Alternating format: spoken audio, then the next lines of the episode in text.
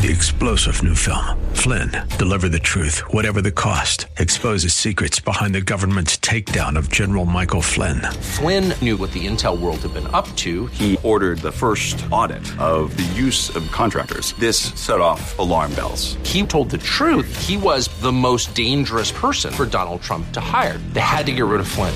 Flynn, deliver the truth, whatever the cost. Available now. Watch it today. Go to salemnow.com. Salemnow.com. This is the Pro America Report on The Answer San Diego. Welcome, welcome, welcome. Ed Martin, Pro America Report. Great to be with you today. We're in the middle of an incredible week, incredible excitement. Uh, I tell you, uh, it's going to be something to see how this week turns out. Um, Elon Musk tweeting about his purchase of Twitter, uh, putting the whole thing on stop. Joe Biden announcing, I think he's going to Asia, maybe. Uh, you know, has there ever been a more clueless president? His numbers have now hit the very bottom, uh, lower than anybody ever thought they could. Uh, we're watching. There was a tweet going around that was showing that the only thing less popular than Joe Biden is the Democrat Party. Uh, they're also trying to put in Trump in the same area of negative uh, uh, approval rating. I, I, tell you, more and more what you're going to see is united. A, a, united front from the establishment in both parties, as well as from the uh, swamp, and that is neither Biden nor Trump should run. They're going to say there are going to be all kinds of things about how it's not appropriate. Someone's so old, blah, blah, blah. Because why? Well, they know Biden is a mess, and I think they know he can fail, but he wants to run. He is so full of himself as a historic figure. You read some of the quotes. I was reading Mickey Kaus's Twitter feed where he was, he was, one of these uh, tell all books was quoting Biden in the White House, just like delusional at his own uh, greatness in the moment in time. But they don't want him to run because they think he'll lose and he's out of it. But I think that he's going to run. And they don't want Trump they don't want Trump to run, the establishment, Republicans especially. So we're going to see what happens. We've got an interview with uh, Tony, uh, excuse me, Tony Lyons, who is the president and publisher of Skyhorse Publishing. He's published tons of titles, tons of books for 25 years or so. He ran another publishing house, started his own, which is Skyhorse. Um, he published a book last year by Dershowitz on free speech. He published the the Real Fauci, I think it's called, with uh, by uh, Robert Kennedy, which we had him on a few months ago. Um, uh, Tony Lyons to talk about that. We had uh, Robert Kennedy on too, and. Um, the, how they censored him. And he's going to talk about this uh, recent letter by Elizabeth Warren where she wrote to Amazon and said, Stop selling this book. I think it's disinformation. And she was sued by the publisher. And it looks like she won. And it looks like the court's saying, well, that's free speech. Tony Lyons doesn't think so. So we'll uh, talk to him and hear about that. And we also will uh, have a chance to catch up, speaking of free speech, with Raheem Kassam. Raheem Kassam is uh, the publisher of the National Pulse and a very, very good communicator, uh, does podcasts and writes books, uh, has a perspective. He was one of Nigel Farage's lieutenants in the Brexit fight, uh, then came over to America and has been a great commentator on, on where we are. So we'll talk with him in a few moments. Um, but first, what you need to know today. Uh, a lot of attention, and I want to come to it uh, because the media is trying to scare the country and, and trying to frame things in a way that are negative that aren't negative, or at least are simply a debate. And that here's the debate. The debate right now in this country should be do you want in the next week to uh, change American law, allow American law to change so that we have 10,000, 20,000, probably more like 10,000 illegal aliens pouring across the border every day. That's what's set to happen. We have tens of thousands and hundreds of thousands that have already crossed the border. You see the images. But as of the 23rd of May, one of the laws on the books that says that we can limit the number of people coming will, will expire.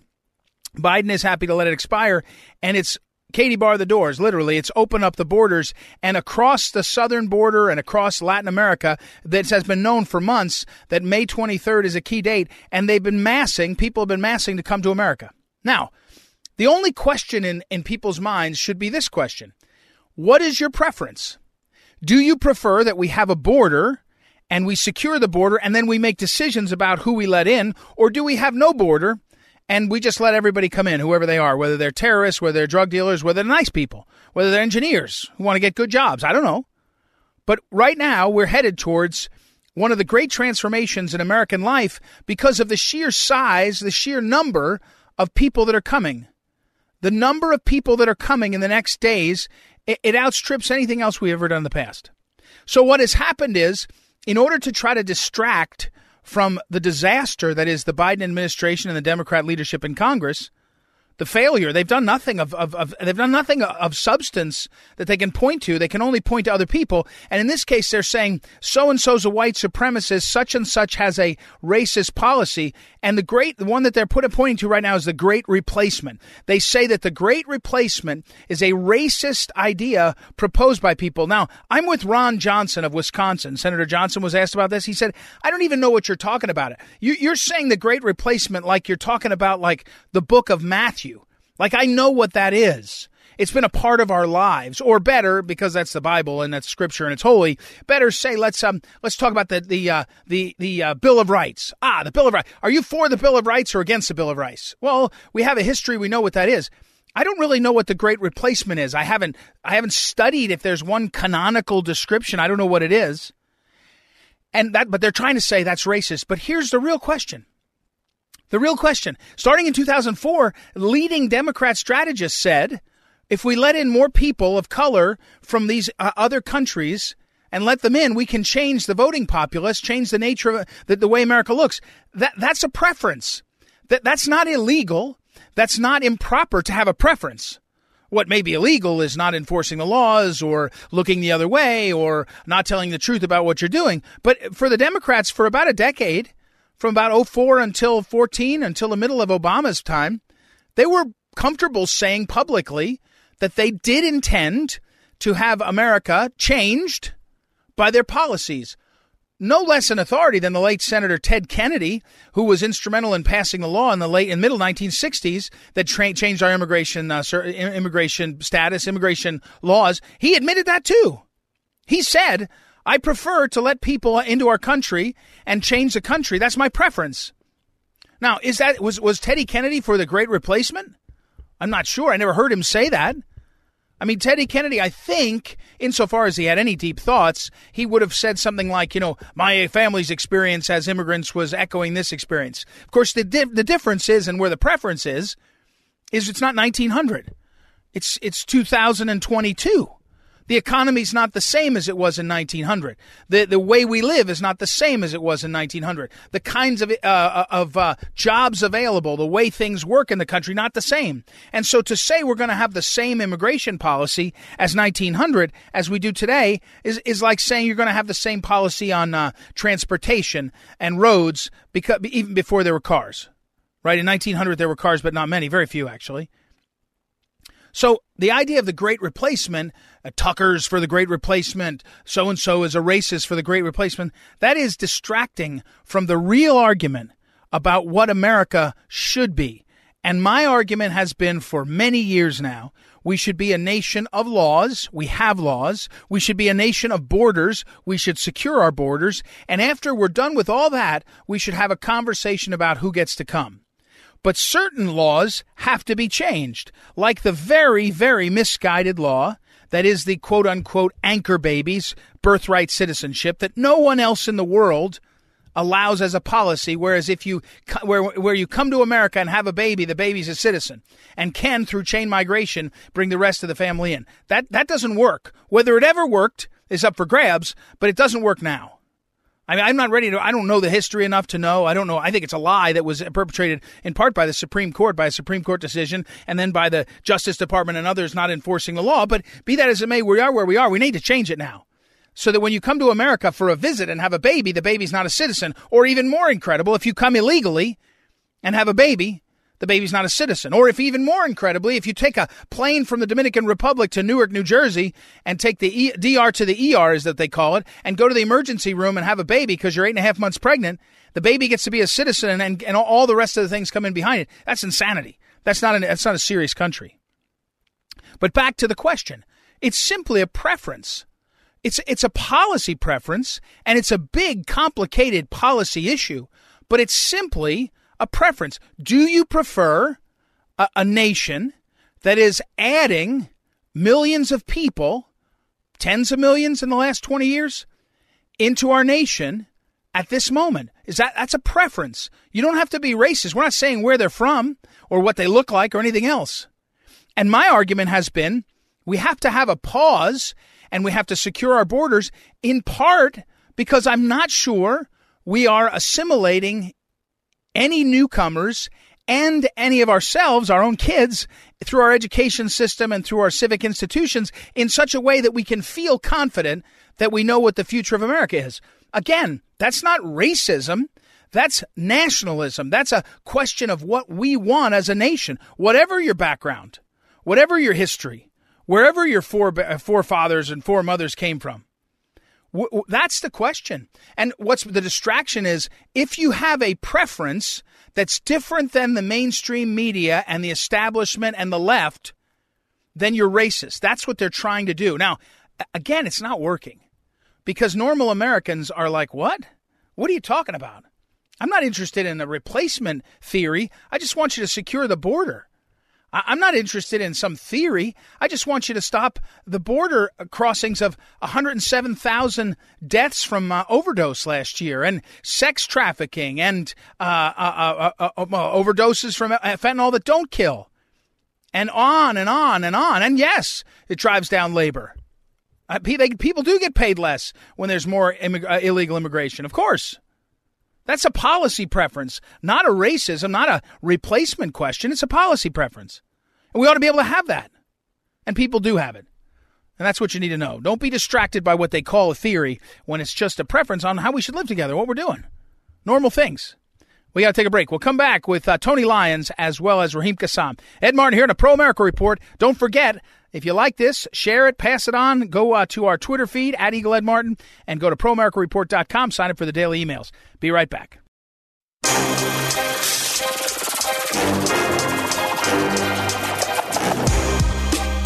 Welcome back. Welcome back. Ed Martin here on the Pro America Report. It's been a while since we uh, talked to, to, the publisher of Skyhorse Publishing. He's the president and publisher over there, Tony Lyons. Uh, I was, uh, Tony, as I was preparing, we are going to talk about this issue. Senator Elizabeth Warren's decided that as a senator, she can write letters to try to shut down Amazon, which is exactly what all of us fear. And there is a court case out there. But I was going to tell you, uh, Tony, you published a lot of books. We were together on the radio a few months ago on the uh, Bob, Robert Kennedy's uh, book the real Anthony Fauci. Uh, but also, Alan Dershowitz wrote a book that Skyhorse Publishing published about a year and a two or three months ago, April of 2021, called "The Case Against the New Censorship." Short book, really good. Dershowitz is one of the smartest guys around. I don't always agree with him on politics, but certainly smartest guy guys around. So you're you guys, uh, Tony at Skyhorse, and you in particular as a publisher and president, have been on the front of this. What do you think? As as a businessman and then as a publisher, you know, you care about the uh, First Amendment. When you see a senator, any senator, could be Ted Cruz, could be Elizabeth Warren, who decides they're going to say, "I want you to, I'm going to be the uh, information police." How what's what goes through your head? Yeah, so my position is that that has to be unconstitutional. That you know she's speaking for the U.S. government. She's a senator. You know she can't write letters to private companies there's an implied threat there. There's a chance that, you know, they could be broken up. There could be other consequences. She could vote against something that matters to them. I mean, she's in a position of power and she's trying to get a third party to do something that she can't do herself. Yeah, and and we're by the way, we're talking again with Tony Lyons, and I'll put up on social media the website skyhorsepublishing.com, all the stuff he's writing about. Let me set the st- stage a little better, Tony. I, I sort of swallowed my own uh, background on this. Senator Warren, she wrote a letter about to Amazon about a book called "The Truth About COVID 19 and she said it's misinformation, et cetera, et cetera, et cetera, and then on and on. And actually, she was the courts have said um, she's allowed to write that letter. So there was, a, you know, uh, uh, Robert Kennedy and others went into court and said, "Hey, you can't do that," and the courts have said so far, you can say it. Uh, as a matter of sales, I hate to say it like this, and, and people getting to hear the voices, doesn't any controversy help? I mean, in a weird way, does does it help to have for half the country or a third of the country that wakes up and says, "I want to read that" because of what they hear? I, I guess that's a, a, a business point, not a not a constitutional point. But how does it work when somebody like Warren does this? Does Amazon move? Do you know? Uh, can you tell what's what happens to the sale of books? I mean, generally in the last couple of years, when you know there's been really tough censorship and it's been overt, and people feel like they're being told not to read a book, they're being told what to think. You know, they don't like that, and right. you know, people in this country don't like that, and they rebel against that. and the the rebellion comes in the form of, of buying books in a lot of cases. So you're right, you know that that uh, censorship doesn't work. People are flocking to alternative kind of you know TV shows, radio shows, podcasts, and they're dropping the mainstream media. And you know, big tech is suffering because of that because they're engaging with the government in censorship and people know that, and they want to get real news. They want to get real dialogue and debate, and they're and they're tired of this. Uh, again, we're talking with uh, Tony Lyons. He's the president and the publisher of Skyhorse Publishing. They published a bunch of books themselves.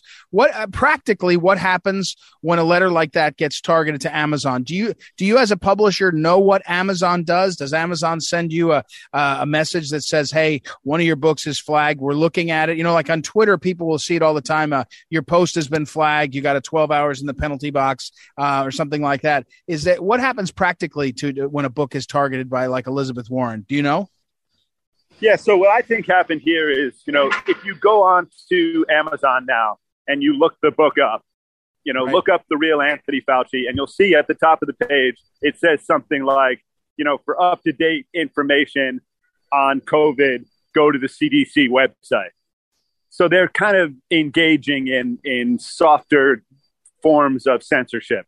So there's that, so that they're basically saying the information in this book isn't up to date information. This is something that a senator has told us is misinformation. Oh. We don't really know, but you know, go to the CDC website.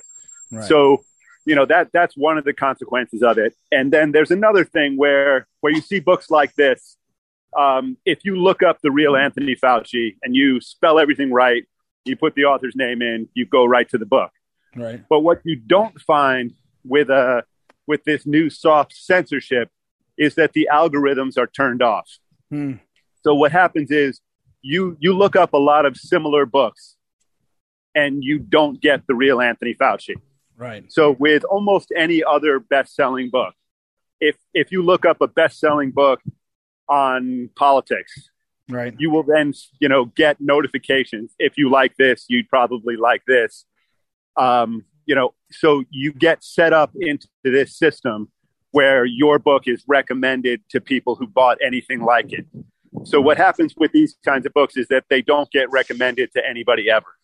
So the only way you can find them is if you look for them specifically when I was looking and reading about your biography, you know, um, we're, again, Tony Lyons, you, uh, you, you, know, your, your career, you're an attorney, you, you know, went into this, uh, 20, almost 20 years ago, you started, uh, Skyhorse. And, and, and one of the things I noticed though is it says something like, um, distribution of the books goes through Simon and Schuster. And I think I know enough to know that when you, you know, you can publish books, you can actually make the copies. There are, there are like, I don't know if it's middleman is the right word, but there's people next into the marketplace that help you get your books out there. They're distribution centers. I mean, if you're, if you're selling eggs and somebody has the route to get all your eggs to the supermarkets, that's the person you want to talk to. I think I, so I may be oversimplifying it. What happens though when Amazon becomes like the biggest distributor of everything. And, and, and I mean, I know where I'm going. I mean, I know where I think the answer is, but in terms of books, has a has a publisher like Skyhorse and others others that have popped up and able to say, well, we can sort of go around them because we have networks of social media and networks of of emails and such, or are you just sort of, uh, I mean, over time starved out of the market? Yeah, so that that's one possible problem, and and we've seen that kind of thing. Like you take the uh, New York Times treatment of the real Anthony Fauci, so they wouldn't let us place an advertisement. Right. They didn't review the book that sold a million copies. They did a hit piece on the author. Um, in its first week, the book sold you know many many thousands more copies than any other book in, in America, and the New York Times listed it as a number five bestseller. Wow. And they listed their own book, The 1619 Project, that had sold, you know, tens of thousands of copies less that week as right. the number one New York Times best-selling book. Um, and, and that was a book that was written by one of their staff writers, and it was, you know, on a project that was funded by the New York Times. Right. So, you know, that that's another form of kind of censorship or of, you know, um, trying to convince the public that things are different than they really are. So they're Uh, Tony, uh, again, Tony Lyons, our guest. He's the president and publisher of Skyhorse Publishing. I go to skyhorsepublishing.com. Uh, again, Tony, you started in publishing uh, 97, I guess. I'm looking now at, at your bio more. So you've, you actually been in this for 25 years directly as a publisher now and Skyhorse since 2006. Um, and you've adjusted, you've, you have changed, ebooks comes in, all that, and you've thrived. You got, you know, uh, all kinds of authors and, and all kinds of titles, over 750 titles and planned in the next year, whatever.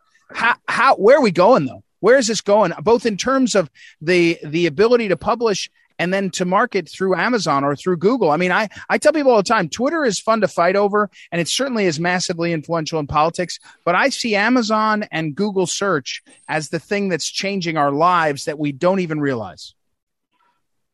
Yeah. So I think that, that things are actually getting better now that there's, you know, that there's a real sense that people know exactly what's going on, you know, that millions and millions of people recognize what the censorship looks like.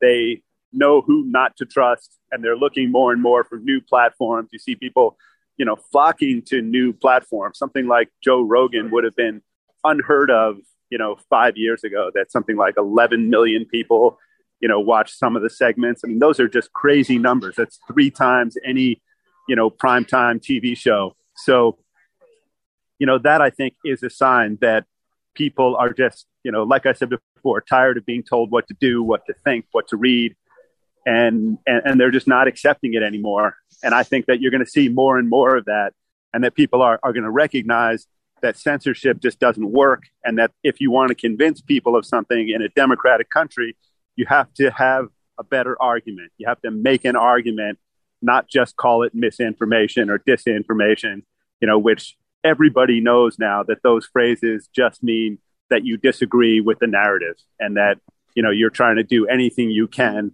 to convince people that it's not the right narrative, short of doing what you should be doing, which is making your argument and trying to convince people of something. Right, right. All right. Hey, Tony Lyons, thank you for grabbing some time with us. I know we were uh, grabbing uh, some of you, you out of your day. Tony Lyons, the publisher and president, skyhorsepublishing.com. We'll have you back on again. Thank you for all you're doing and for the great books you've been publishing. And uh, I will say the real Anthony Fauci, I hadn't read it when I first got flagged to have you on. And I got it as an audible, a book on tape, and listened to it. It's extraordinary. I mean, it's an extraordinary, eye opening book. So uh, keep up the good work. Thank you. That's great. Thanks so much. All right. We'll take a break, everybody, and be right back. We got a lot more. It's Ed Martin here on the Pro America Report. Back in a moment.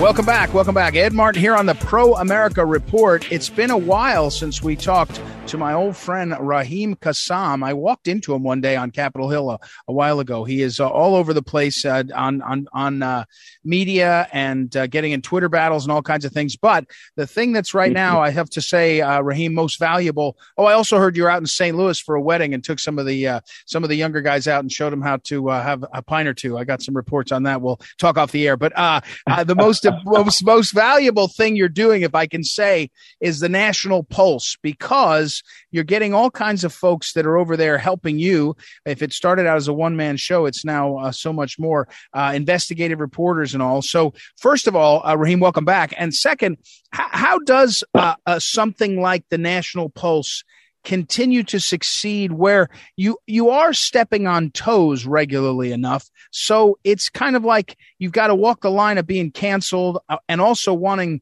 frankly some of the attention of being on the edge. Um, how, how does that how is it how have you navigated? A lot of others have tried and sort of stalled. It seems like you've settled into a rhythm that's working pretty well.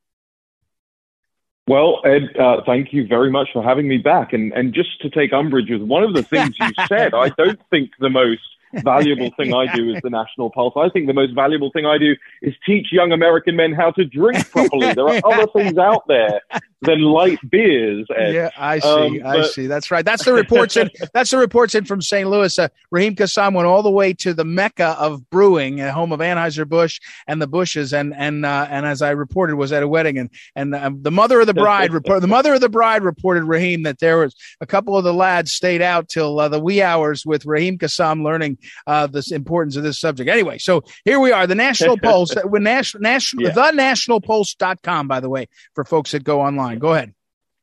Yeah, well, look, uh, I'm, I'm grateful for the question because I don't think we do have to toe that line of cancellation carefully at all because we have long been cancelled. The National Pulse does not, not have a Twitter account anymore. We've been cancelled from email service providers. There are just so many things that we now are not able to do. So we're having to innovate in real time. And one of those innovations is creating a community of people out there who believe in what we do. And we have this entire network of people who give $5 or $10 a month, but then they're not just supporting us, they're becoming part of a community. I do meetups with them all across the country.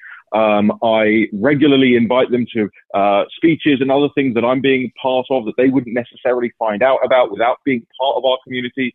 We even have, you know, things like discounts on products and books, and we don't sell, you know, any old thing. We we offer services in the intellectual space. We train people up to, to do what we're doing. Uh, a number of people who have even written for our site have come from that community. So we're training more young reporters, more young journalists, more people to do research and hard investigative reporting because there is a serious, serious lack of serious reporting out there.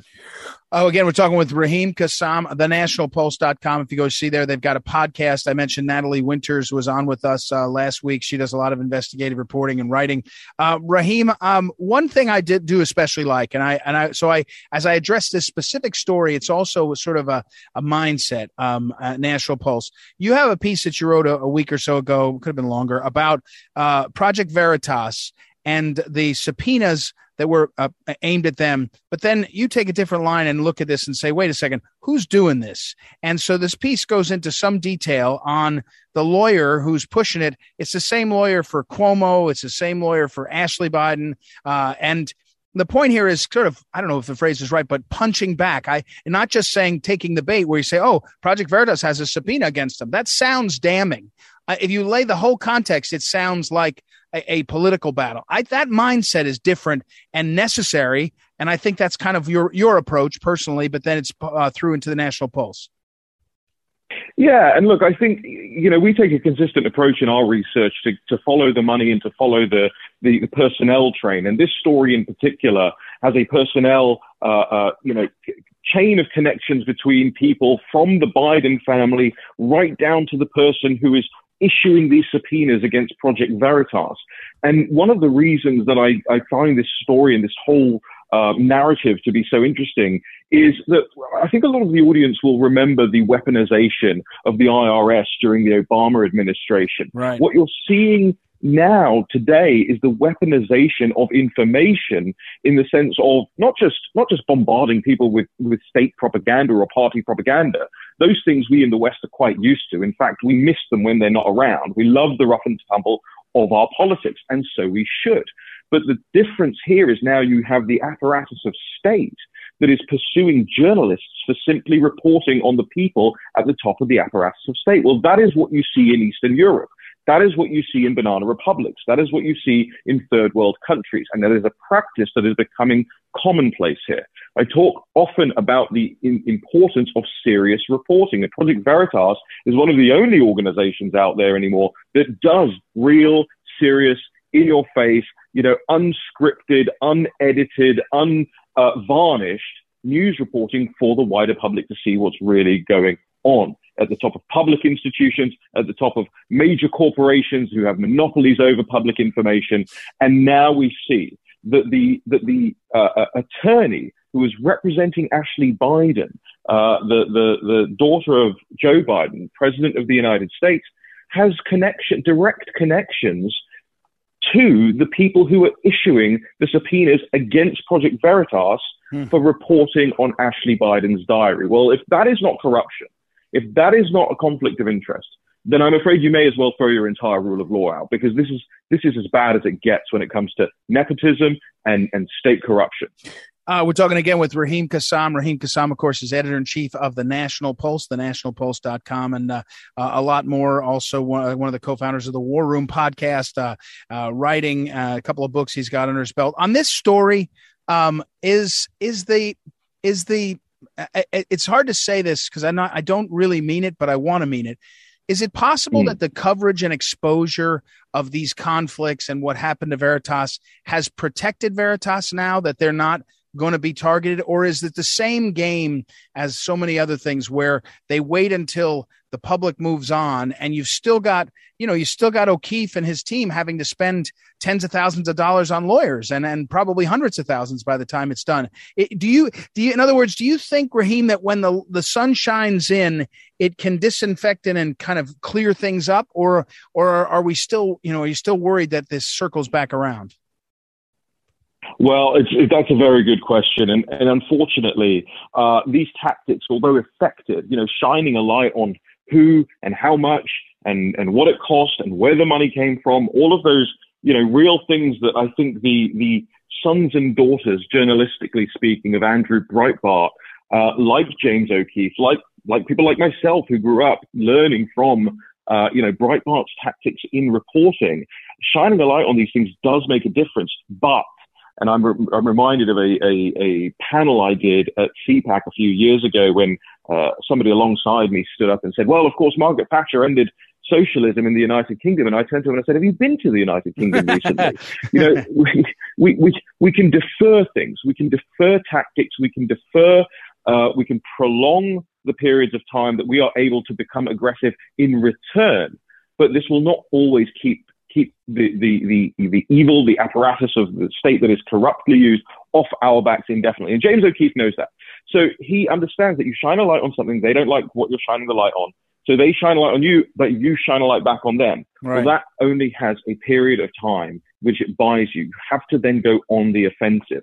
And this is, you know, this is another thing I've been writing about recently. This this dark MAGA thing that people are seeing spreading up on social media lately. That is the idea that you don't simply take defensive tactics politically all the time. You have to go on the front foot.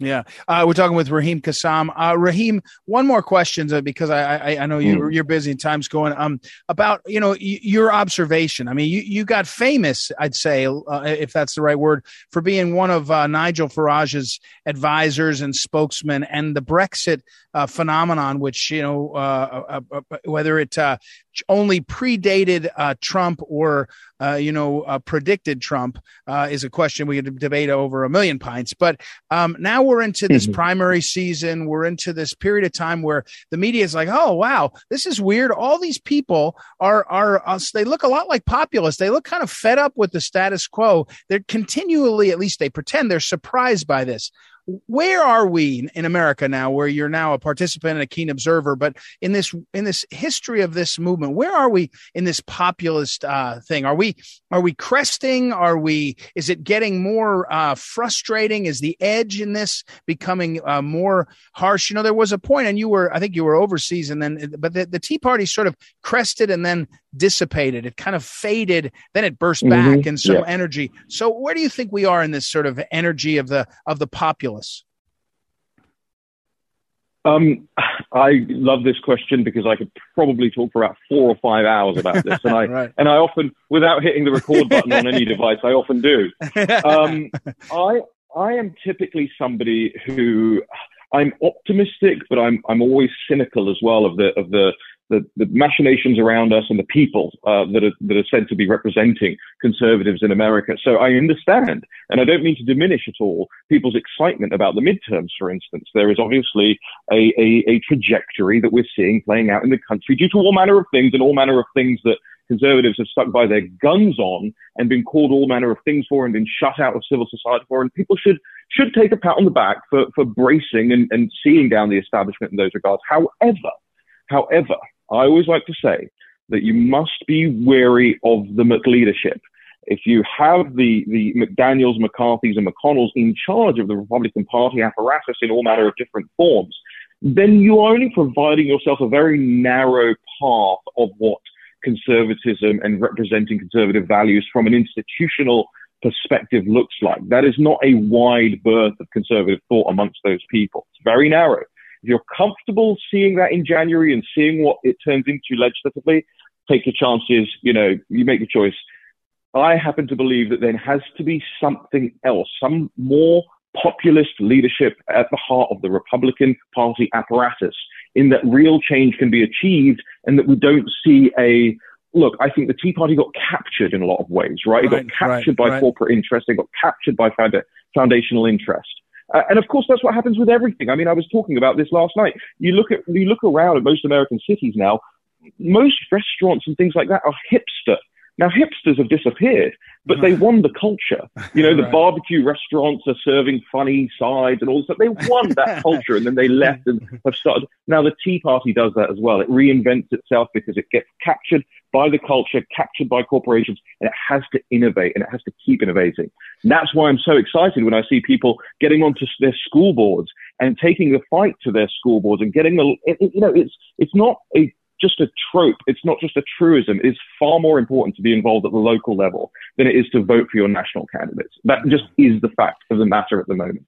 And yeah. so six of one, half a dozen of the other. I'm hedging my answer. I understand, but cause for optimism, but also cause for concern. Yeah. All right. Raheem Kassam, thank you again for uh, taking the time. And again, the nationalpulse.com, a million ways you can uh, participate and get, uh, enter and be a part of that community. Raheem Kassam's the editor in chief over there. I appreciate it very much. We'll talk again soon, Raheem. Thank you, Ed. Cheers. All, all right. We'll take a quick break, everybody, and be right back. It's Ed Martin here on the Pro America Report. Back in a moment. This is the Phyllis Schlafly Report, a daily commentary continuing the conservative pro family legacy of Phyllis Schlafly. Now, the president of Phyllis Schlafly Eagles, Ed Martin. Violent video games, graphic movies, and constant chatter from the mainstream media have desensitized many Americans to the horror of open warfare. Convinced of its normality by cocky, hawkish politicians, many Americans are being led down a destructive path. Mere months after escaping a decades long quagmire in the Middle East, some are already chomping at the bit in their bloodlust. Unnecessary wars are good only for the media, weapons manufacturers, and pompous politicians, most of whom never served in combat themselves. The immediate harm to Americans is the soaring cost of gasoline, which our politicians should be addressing instead of rushing to send lethal weapons to Ukraine. Congress should reverse the ban on new domestic oil and gas drilling, which Joe Biden announced on his first day in office, and he reiterated it last month in defiance of a federal court order. China can buy all the oil and any other Russian products that are blocked from being imported here. India and Pakistan also declined to participate in sanctions against Russia, so such political stunts don't really affect Russia that much. Venezuela, a communist regime that we are already unsuccessfully punishing through sanctions, stands to gain from a ban on Russian oil. Not only dollars are at risk in Joe Biden's misguided approach, lives are lost when Congress pours kerosene on the fire in Ukraine. Before anyone endorses entanglement by globalists in another war in a faraway land that we never promised to defend, Americans should ask the obvious questions that come with such drastic action. Are you personally willing to engage in deadly combat and possibly be killed for this cause? If not you, would you be comfortable sending your father, your brother, your husband, or your son? How many lives are worth spending in defense of an oligarchy ranked 92nd most democratic in the world out of 176 nations by the Democracy Matrix? There comes a time when war is absolutely justified, and I would support it wholeheartedly. However, dangerous foreign policy decisions that could lead to armed conflict should be considered with the utmost scrutiny. Rash foreign policy can have truly deadly consequences on a global scale. This has been the Phyllis Schlafly Report from Phyllis Schlafly Eagles. What's the best way to rekindle the spirit of Phyllis Schlafly and the grassroots movement she energized? In this digital age, patriots and pro family Americans can find insight and inspiration on our website, phyllisschlafly.com. Then share your own heart and mind on social media. So join us at phyllisschlafly.com and every weekday for the Phyllis Schlafly Report.